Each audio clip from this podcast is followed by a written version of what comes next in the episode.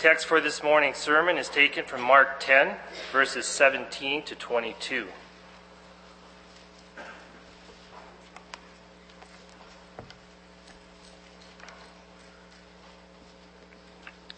Starting at verse 17, the rich young man. As Jesus started on his way, a man ran up to him and fell on his knees before him. "Good teacher," he asked, "what must I do to inherit eternal life?" "Why do you call me good?" Jesus answered. "No one is good except God alone. You know the commandments. Do not murder. Do not commit adultery. Do not steal. Do not give false testimony. Do not defraud. Honor your father and mother." "Teacher," he declared, "all these I have kept since I was a boy." Jesus looked at him and loved him. "One thing you lack," he said. "Go, sell everything you have and give to the poor, and you will have treasure in heaven. Then come, follow me." At this, the man's face fell. He went away sad because he had great wealth.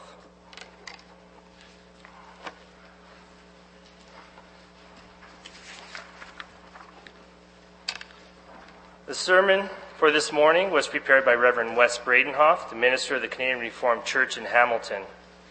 After the reading of the sermon, we'll respond with a singing of hymn 28.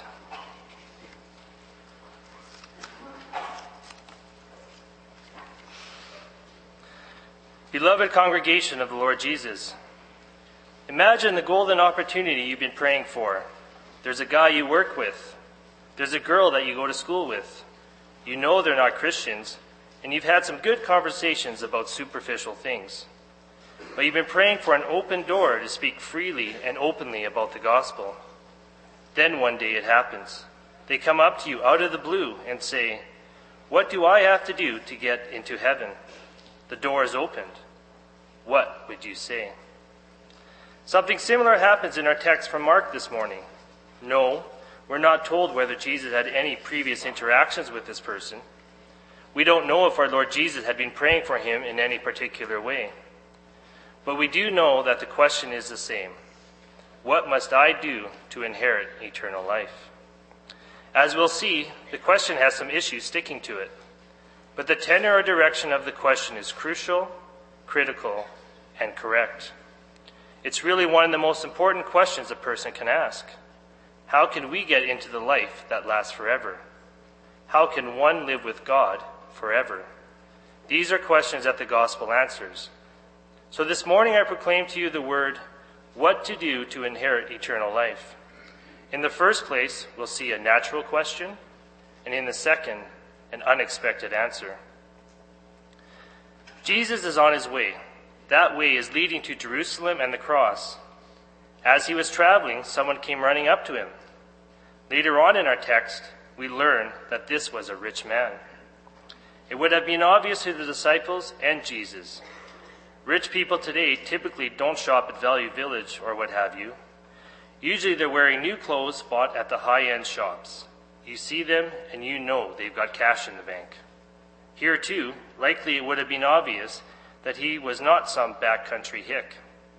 This was a man who came for money. The parallel passage in Matthew 19 tells us that he was a young man. In other words, the money didn't come from his own hard work, but probably from mom and especially dad. And from Luke's parallel, Luke chapter 18, we learn that he was also a ruler. That meant he had a position of prominence in the local synagogue. He was young, wealthy, and powerful. Putting Matthew, Mark, and Luke together, we've come to refer to this person as the rich young ruler. Now this rich young ruler comes running up to Jesus, and he kneels down in front of him. This was a sign of respect. He showed respect for Jesus with his actions, and then also with his words. He addresses Jesus as good teacher, or good rabbi. This is an unusual way of speaking to a rabbi. In fact, there are no parallels. There's no evidence in Jewish rabbinic literature of anyone ever speaking to a rabbi like this, calling him good rabbi. Is he flattering Jesus, or does he have a very high view of him? It's difficult to say for sure. But then comes the question, What must I do to inherit eternal life? There are two parts to this question, and let's take the second part first, inheriting eternal life. That was a common expression in religious discussions during Jesus' day. It referred to the life to come, oftentimes to the resurrection. Inheriting eternal life, in a broad sense, is salvation. It doesn't directly mean being saved from the wrath which is to come, but it does speak about eternal happiness in the presence of God. And the idea of inheriting refers to entitlement. So inheriting eternal life, in the mind of the rich young ruler, means being entitled to eternal happiness in the presence of God. Then, not as a disembodied spirit, but as a complete person. Again, there's a reference to the resurrection here. Not to the resurrection of Jesus, but to the resurrection of a righteous man in general. Now to the first part of the question, what must I do? In the thinking of the rich young ruler, this was a natural question. In fact, for all people, this is a natural question. What do I have to do? What steps do I have to follow? How can I do my part? The natural human tendency is to contribute to the equation involving eternal life. Why? Because at the end of the day, don't we want part of the credit? God can get some or even most of the glory, but it would be nice for us to have some too. Surely there's enough room on the podium for God and us. We are hardwired for law and obedience because through our efforts, we think we can share some of the honor that goes to God. So from that perspective, what must I do to inherit eternal life is a natural, understandable question. Within the context of the New Testament times, it was too. For the Jews, it had become a matter of what they could do to secure a place in the resurrection. Think of how Paul describes his life as a Pharisee in Philippians 3. He had it all together. He had the legalistic righteousness down pat, or so he thought, but he threw all of that away when he became a Christian. Paul was the one who wrote in Galatians 3, verse 10, all who rely on observing the law are under a curse. And then in verse 12 he said, the law is not of faith, which really means that doing and faith are opposed to one another when it comes to how we obtain salvation. As a Jew, Paul relied on his own doing, on obedience to God. As a Christian, however, he relied on Christ through faith. So this was a natural question then, and it is a natural question now. It is a question which arises out of our fallen human nature. In other words, it's natural, but it is wrong. It's a question that reveals a fallen human heart. And the fact that this rich young ruler was asking it seems to indicate he was concerned about eternal life. He's not sure that he has done what needs to be done. He's tried, but he wants to cover all his bases and make sure he hasn't left anything out. So when Jesus is traveling by, he runs for him and asks the rabbi the question on his heart. Now normally a Jewish leader addressed in a highly respectful way would respond in kind, especially if the one speaking like that was a man of some wealth and influence. If you were listening in and you were Jewish, you would expect Jesus to say something like, well, highly respected sir, let me address your question. But his reply, right from the start, is unexpected. He says, why do you call me good? No one is good except God alone. These words are open to some serious misunderstanding. They have been seriously misunderstood through the centuries. I have a little booklet from the Jehovah Witnesses. I have it from a bunch of years ago when I still accepted literature from them. Knowing what I do now, I don't recommend that you accept their literature when they come to your door. But that's an aside. The booklet is called, Should You Believe in the Trinity? Is Jesus Christ the Almighty God? On page 17 of this booklet, it says, Jesus further showed that he was a separate being from God by saying, why do you call me good? No one is good but God alone. Mark 10, verse 18. So Jesus was saying that no one is as good as God is, not even Jesus himself. God is good in a way that separates him from Jesus. Is that really what this text means? Was Jesus saying something here about his divinity or lack thereof? Well, we know that in other places in Scripture, Jesus clearly asserts Jesus' divinity. Think of John 1, verse 1. In the beginning was the Word, and the Word was with God, and the Word was God. Or John 20, verse 28, where Thomas sees the risen Savior and exclaims, "My Lord and my God." Of course, the Jehovah Witnesses and other heretics try to explain away these texts, but I think we can agree they are clear enough. There are many other passages that speak in the same way. Scripture must interpret Scripture, so we know that Jesus was not denying his divinity here. Rather, he was working from within the perspective of the rich young ruler. The rich young ruler didn't recognize him as the Son of God or as the Messiah. He didn't say, "You are the Christ, the Son of the living God." He saw Jesus merely as a man, a good man, perhaps a respectable teacher.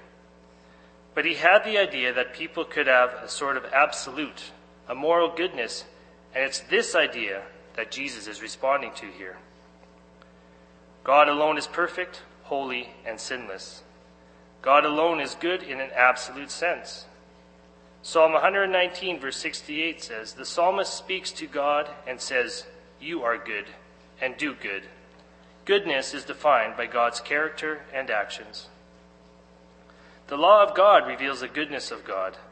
So our Lord Jesus rehearses some of the commandments.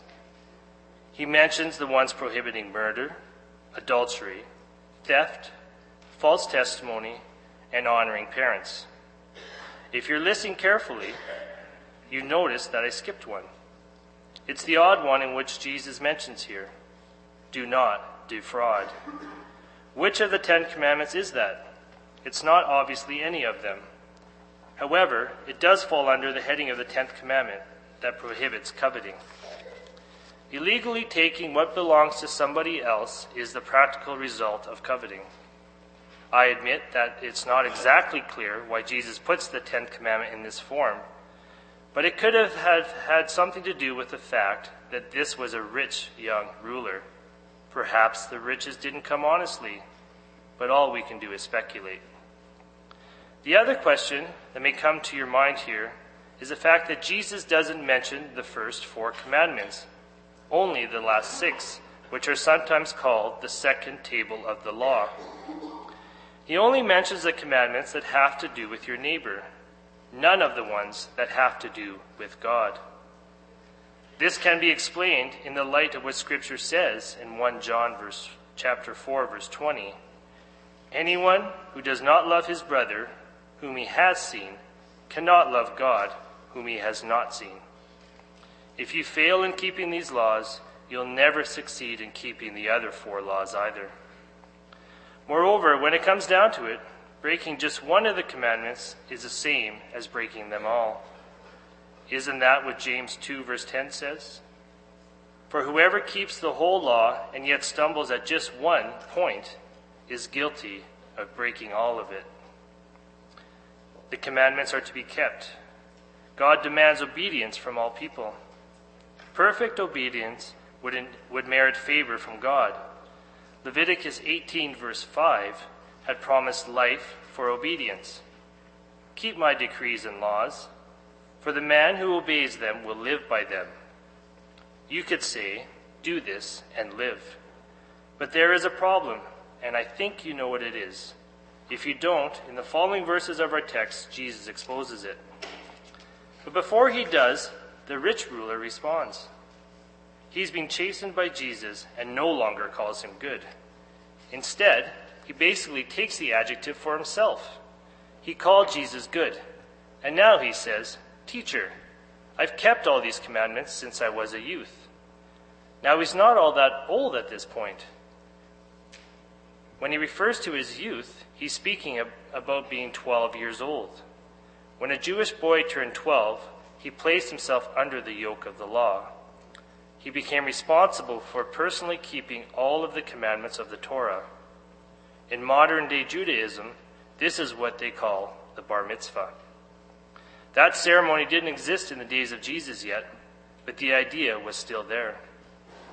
A Jewish boy came of age at 12, and then after that he was expected to live according to the law of God.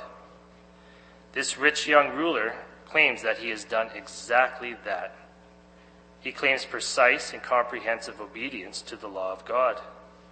As for legalistic righteousness, flawless. Perfection, perfected. This young man claimed to have it all together.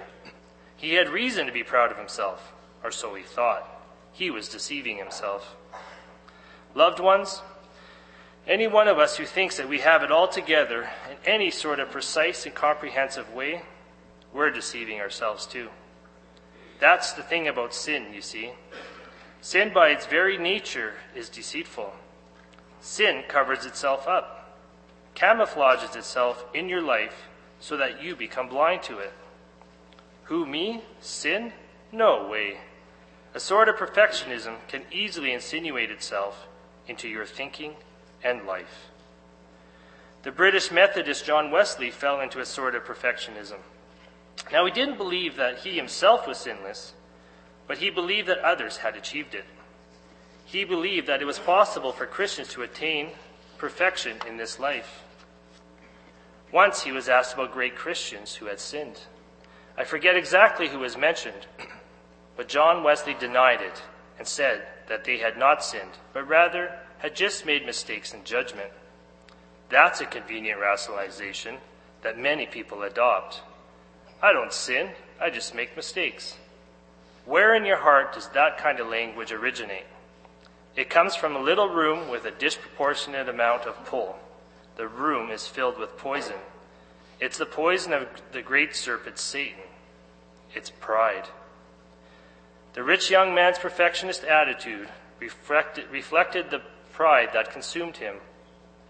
Whenever we adopt the same attitude and speak in the same way, we're talking as if we're living in that room filled with poison. How different was the tax collector in the parable that Jesus told in Luke 18? The Pharisee was the mirror image of the rich young ruler. God, I thank you that I'm not like other men, and I'm definitely not like that tax collector over there. But the tax collector knew his sin. He cried out, God, have mercy on me, a sinner. Those are the words approved by Jesus. God, have mercy on me, a sinner. Those are the words endorsed by the Holy God. Those are the kinds of words we need our lips when we approach God. We are sinners, and we ought never to let our sin deceive us in thinking otherwise. Verse 21 tells us that Verse 21 tells us what Jesus did with this sinner so filled with pride and self-deceit. He looked at him and loved him. Some people have read a lot into those words. Some have reasoned that this young man must have been one of the elect because Jesus loved him. In this way of thinking, Jesus has no love for anyone but his elect. God has no love for anyone but the elect. It is true that God does have a special love for the elect, but is it true that God has no favorable disposition towards all people? Doesn't he desire the repentance of the wicked? Doesn't Psalm 145 verse 17 say, The Lord is righteous in all his ways and loving toward all he has made. Therefore, it's not right to try and say something about this young man's eternal destination based on the statement that Jesus loved him. This statement is not there for that purpose. Rather, it shows us the compassion of Jesus for those who are trapped in their own self-deception. Our Savior saw the pride of this young man, and he felt for him. Here was another son of Adam lost and dead in sin. More than that, he was a child of the covenant. He had received the sign and seal of the covenant in circumcision. Here he was, ensnared by sin. Jesus looked at him and loved him. And we're children of the covenant too. And we can find comfort and assurance for ourselves from these words. You and I may be more self-deceived than we can imagine or admit, quite likely. But brothers and sisters, we are still loved by Jesus. You need to turn to him continually and keep on trusting his work for you. If he would somehow love this rich young ruler who said nothing about faith in him, surely he would love you as you keep on resting in him.